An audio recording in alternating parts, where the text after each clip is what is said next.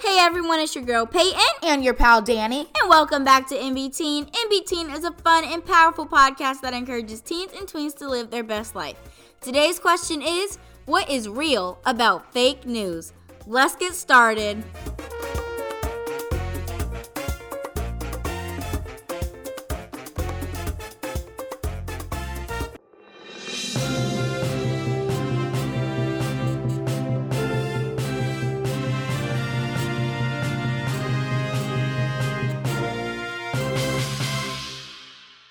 What's real about fake news?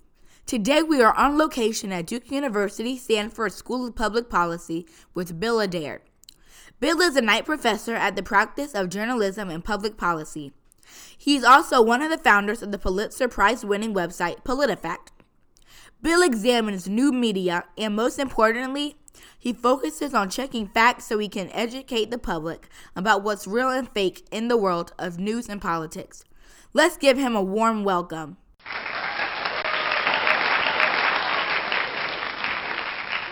Thank you so much for this opportunity, Professor Adair. We have been waiting to chat with you for a very long time, and now we are finally here.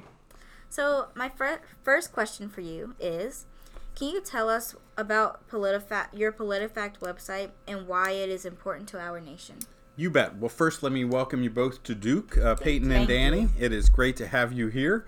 Um, so, uh, PolitiFact is a fact checking website where we examine statements that politicians and people in the media make, and we assess how accurate they are. Um, and that's a very simple thing in the sense that we look at what people say when you hear them and wonder, really, is that true? Mm-hmm. And I'm sure that you've heard politicians say things or heard people on television say things and mm-hmm. wondered if it was true. That's what we look at at PolitiFact. We we research those things and assess how accurate they are and rate them on a truthometer, which is sort of, which is a fake fake device doesn't really exist Yes. but we have six ratings that Okay. are on this meter from true mostly true half true mostly false Yeah, saw, false I saw it on your website. You saw it yes. and pants on fire so um, so why is why is politifact important because to to be able to make smart decisions in a democracy we need to know what's true and what's not and so that's what politifact does Right. Would you like to explain the um, Pants on Fire one for people? you bet. Pants on Fire is the most popular rating, um, and on our website on politifact.com, people will often go to the Pants on Fire page because they want to see if we've given a new um, Pants on Fire rating to a politician. Um, so originally, when we thought of the truthometer, we only had five ratings, just true to false. And then we came up with this extra kind of bonus rating as a joke. And so Pants on Fire was originally just a joke, and we were going to use it for humorous fact checks where we didn't really intend to fact check someone seriously. Um, we might do it in, in a more lighthearted way. Um, but what we found when we started was that people really liked Pants on Fire as a rating, and that and that also sometimes politicians said things that were not just false; they were ridiculously false, and so we decided that we would use Pants on Fire for those claims. So Pants on Fire means ridiculously false. Okay, thank you. Thank you. So, in your experience, what was the most ridiculously false news story or most pants on fire news story that has gained traction? And what do you think made it seem believable for people? Um, that's a great question. Um, probably going back to PolitiFact's origin, the most ridiculously false thing was the claim that President Obama was not born in the United States. Um, and we gave that claim pants on fire. Yes. Uh, and that was um, um, pushed by people who, for whatever reason, wanted to believe or suggest that President Obama was not an American, and so we we fact checked that several different ways and rated that pants on fire. Okay. Thank you. Um, my next question is, um, you know better than anyone that the mention of fake news makes people emotional. Was fake news a thing before we started hearing so much about it? Um, cause I didn't hear much about it till like this past couple of years. I don't know if that's because I'm just getting older or just and now noticing things or just because just Well, that's a great question, Peyton. Um, that's great because I think what you have have suggested when you asked it is that people have different meanings for mm-hmm. the phrase fake news.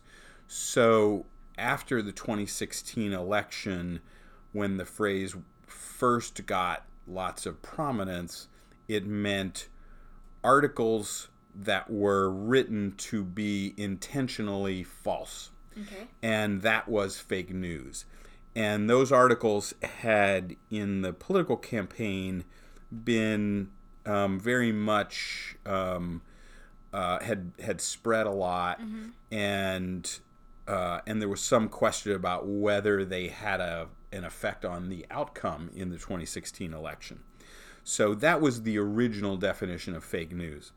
But pretty quickly, uh, President Trump, then President elect Trump, started using that term as an insult to the news media. And he would call the news media fake news. Mm-hmm.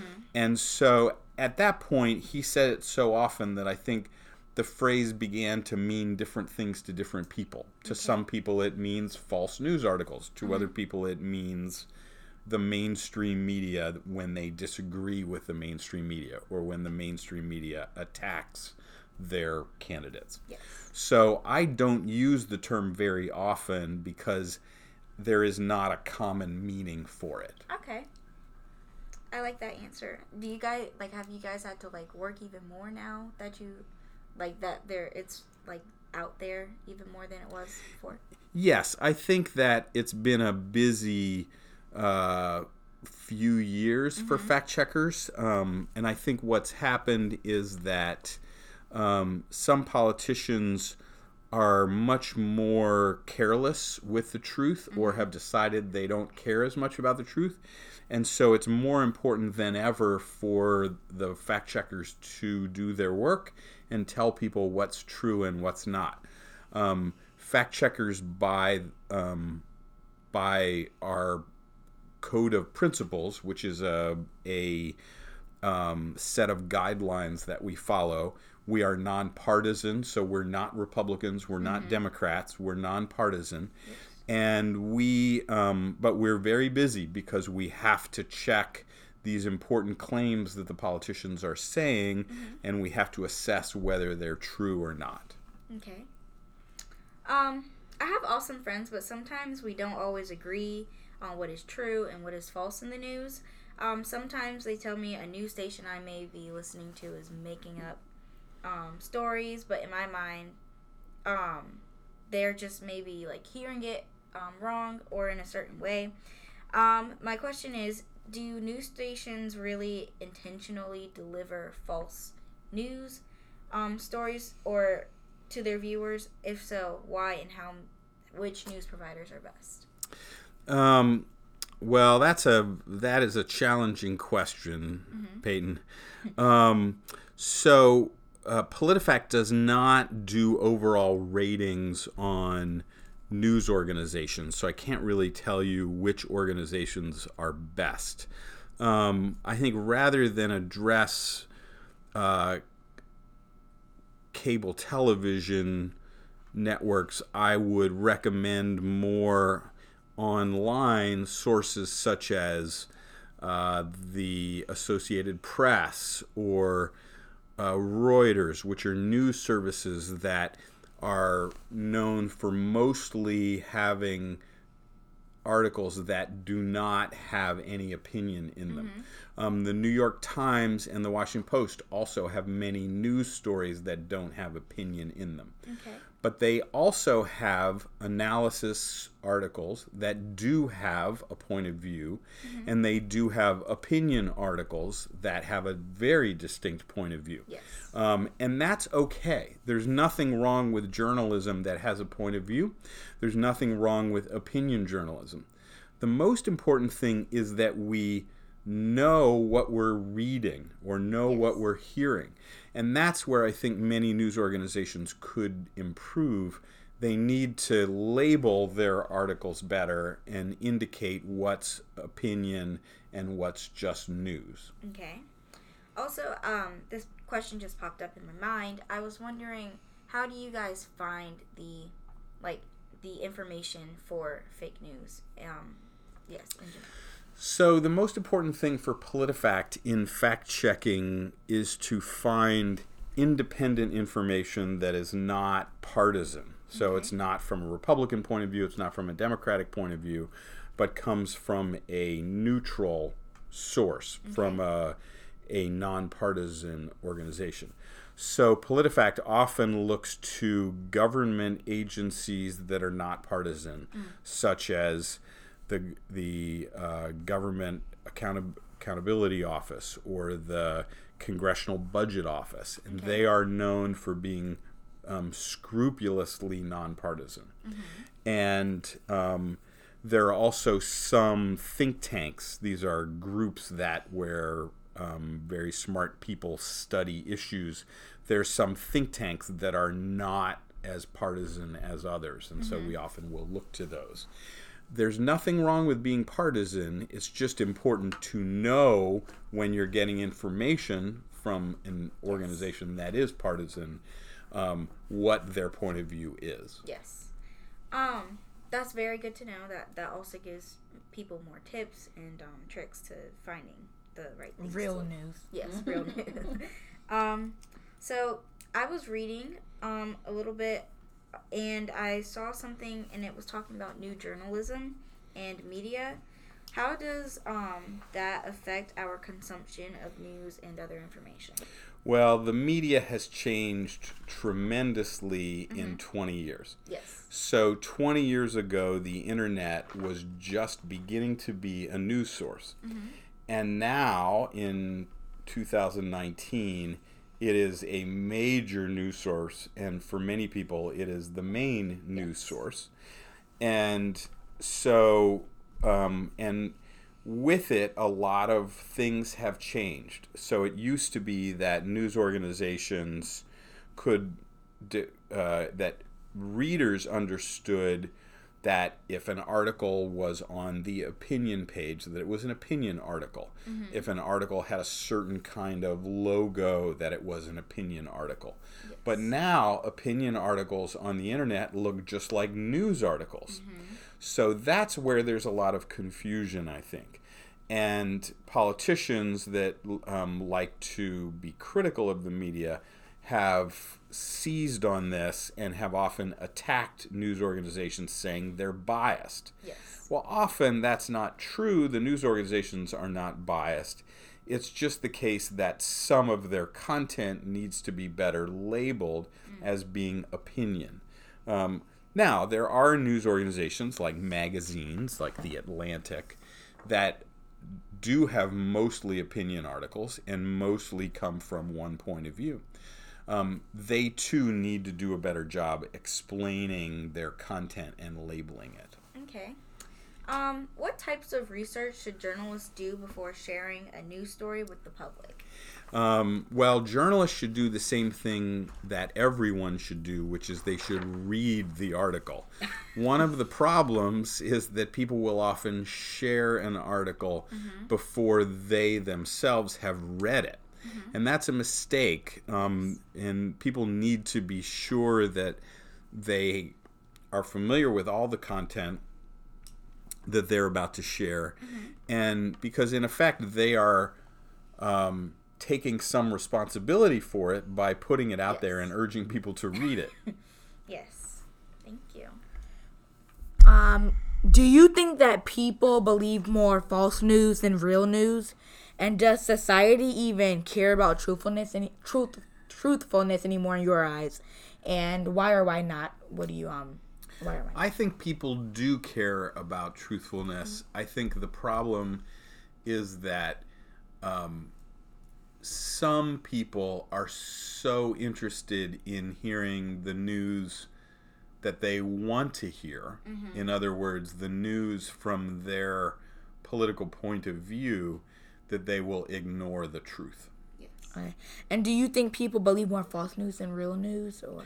No, I don't think so. I think they just um, they want to believe that their team is right. You know, I would liken it to being a Duke basketball fan. You know, like I know that my team is the best, and I know that um, that my my coach, Coach K, never does anything wrong. Mm-hmm. and so if someone writes an article that says Coach K does something wrong, I won't believe that article. and so, you know, I think in being in politics today is like being a Duke basketball fan. I think mm-hmm. you you want to believe that your team is always right. Yeah. So like they on your um so just like people believe what they want but they want to believe. Exactly. Exactly. How do you think um social media affects people when it comes to fake news? I think um, social media is a way that spreads all kinds of information, including information that's not accurate. And it can spread it really quickly because people who are passionate about a political party, a political candidate, will very quickly spread something without checking it out to see if it's true. Okay. Um, when you say so, social media, I was wondering, like, do you think social media is like a dangerous um place to get your research from, or anything like that, or do you think it's okay to get it from there? I think um, I think social media is like a sign on the highway. Uh huh. Um, I think it can point you to a good place to get information, but it's not enough information by mm-hmm. itself. Okay. And so you're driving down Interstate 40 and you see a sign for a restaurant. Mm-hmm. Now, is that enough to know whether that's a great restaurant? No, you want to check it out. You know, you need to see if that's a great restaurant. Hmm. Okay. A few weeks ago, Mark Zuckerberg said his company would um, would not fact check political ads. In your eyes, is it fair for social media platform owners and leaders to not regulate false stories and advertisements that show up on people's timelines and in um, searches? That's a great question, Danny. Um, so I think that, um, uh, uh, and I should, I should um, tell you and your listeners that Facebook has supported our programs here at uh, at Duke, and so Facebook has been a generous supporter of, of what we do. Um, although I don't feel any, I don't. It's not like I, I feel any um, requirement to answer that question in any way.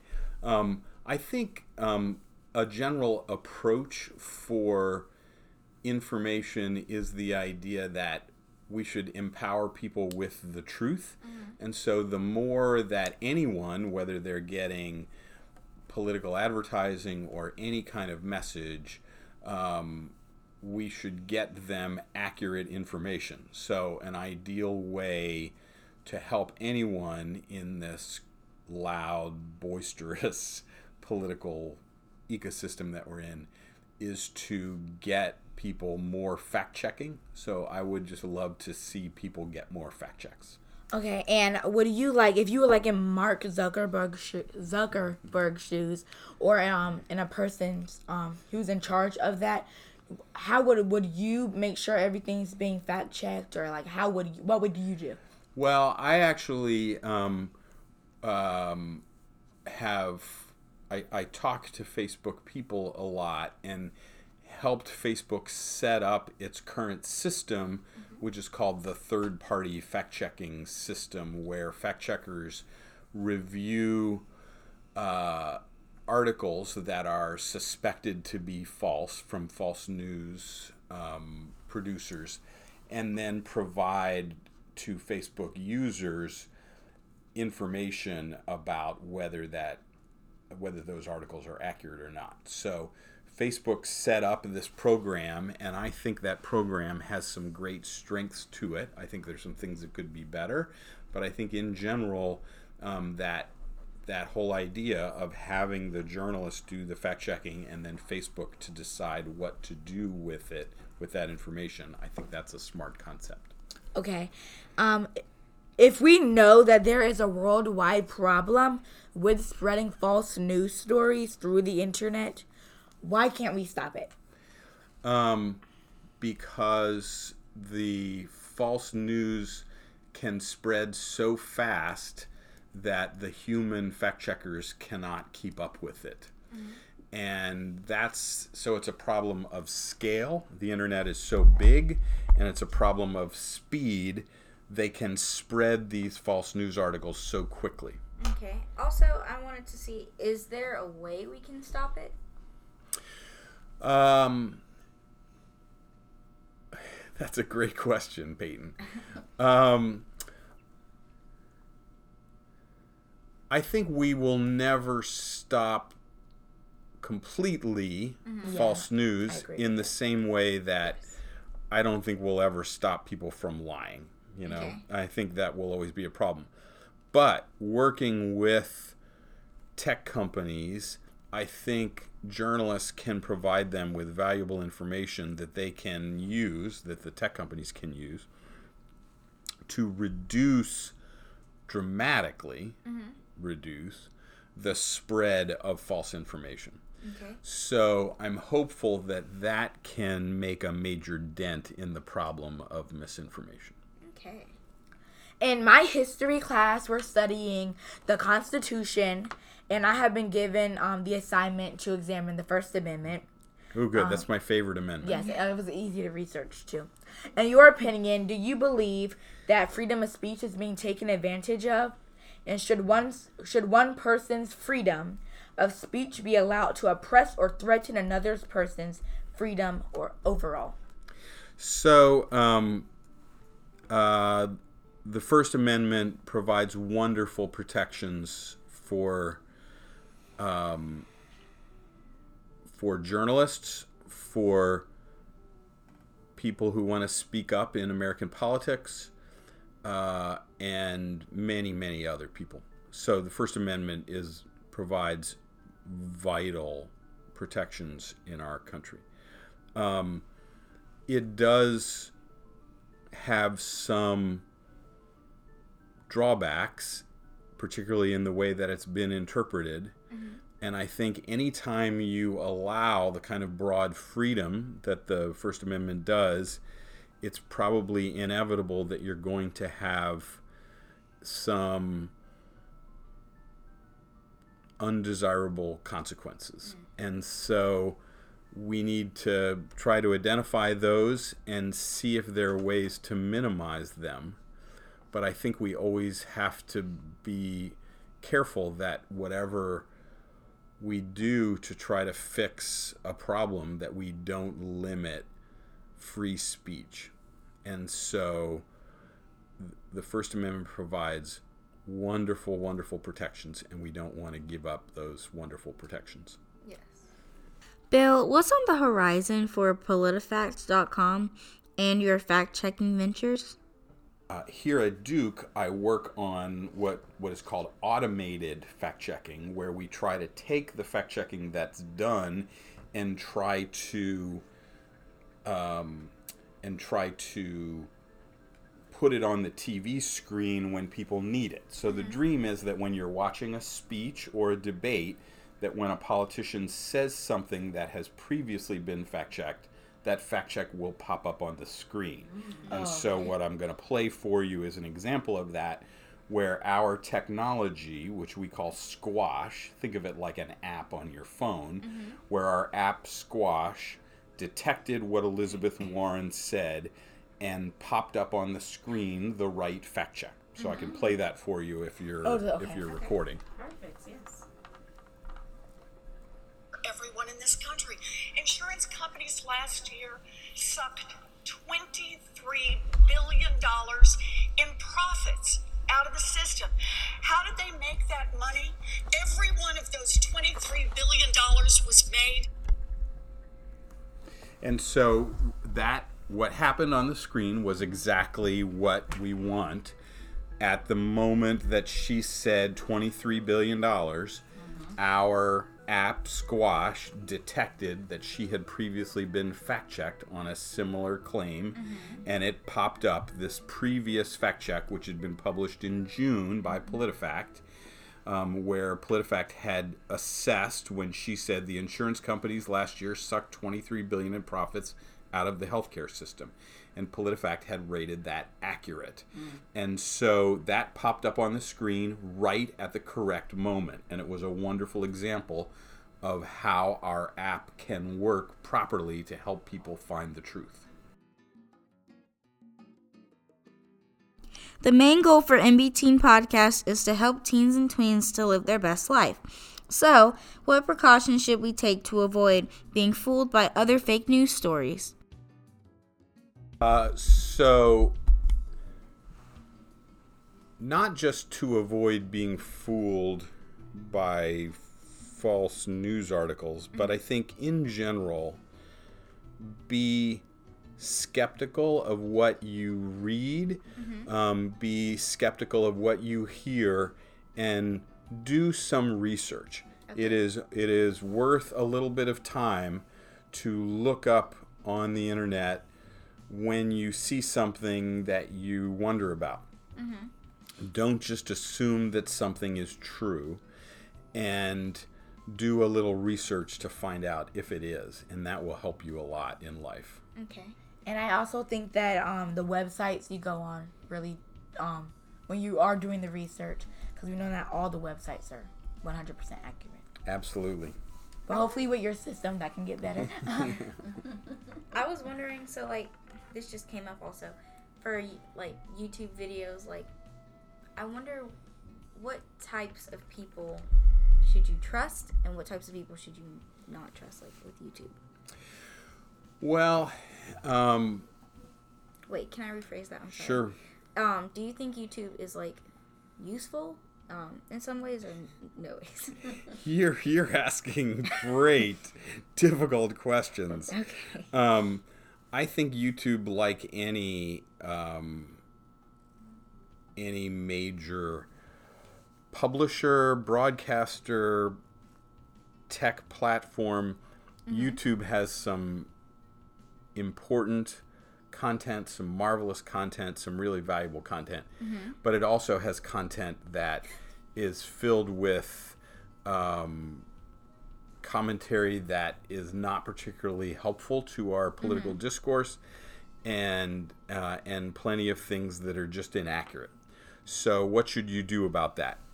Be skeptical. You know, be skeptical of what you hear and read, and do a little research to check it out, whether Okay. it's on YouTube or it's just an article on the web. Okay.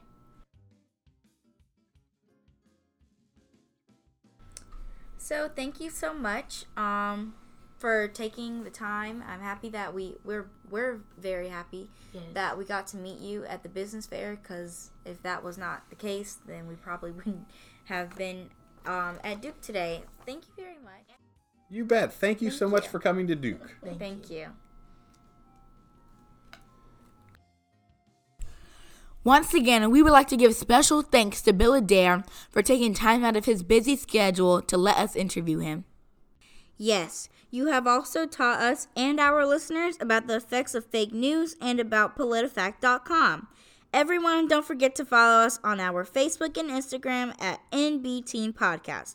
Also, for our listeners, don't forget to, that you can listen to us on Apple Podcasts, Google Podcasts, Spotify, iHeartRadio, and Podbean.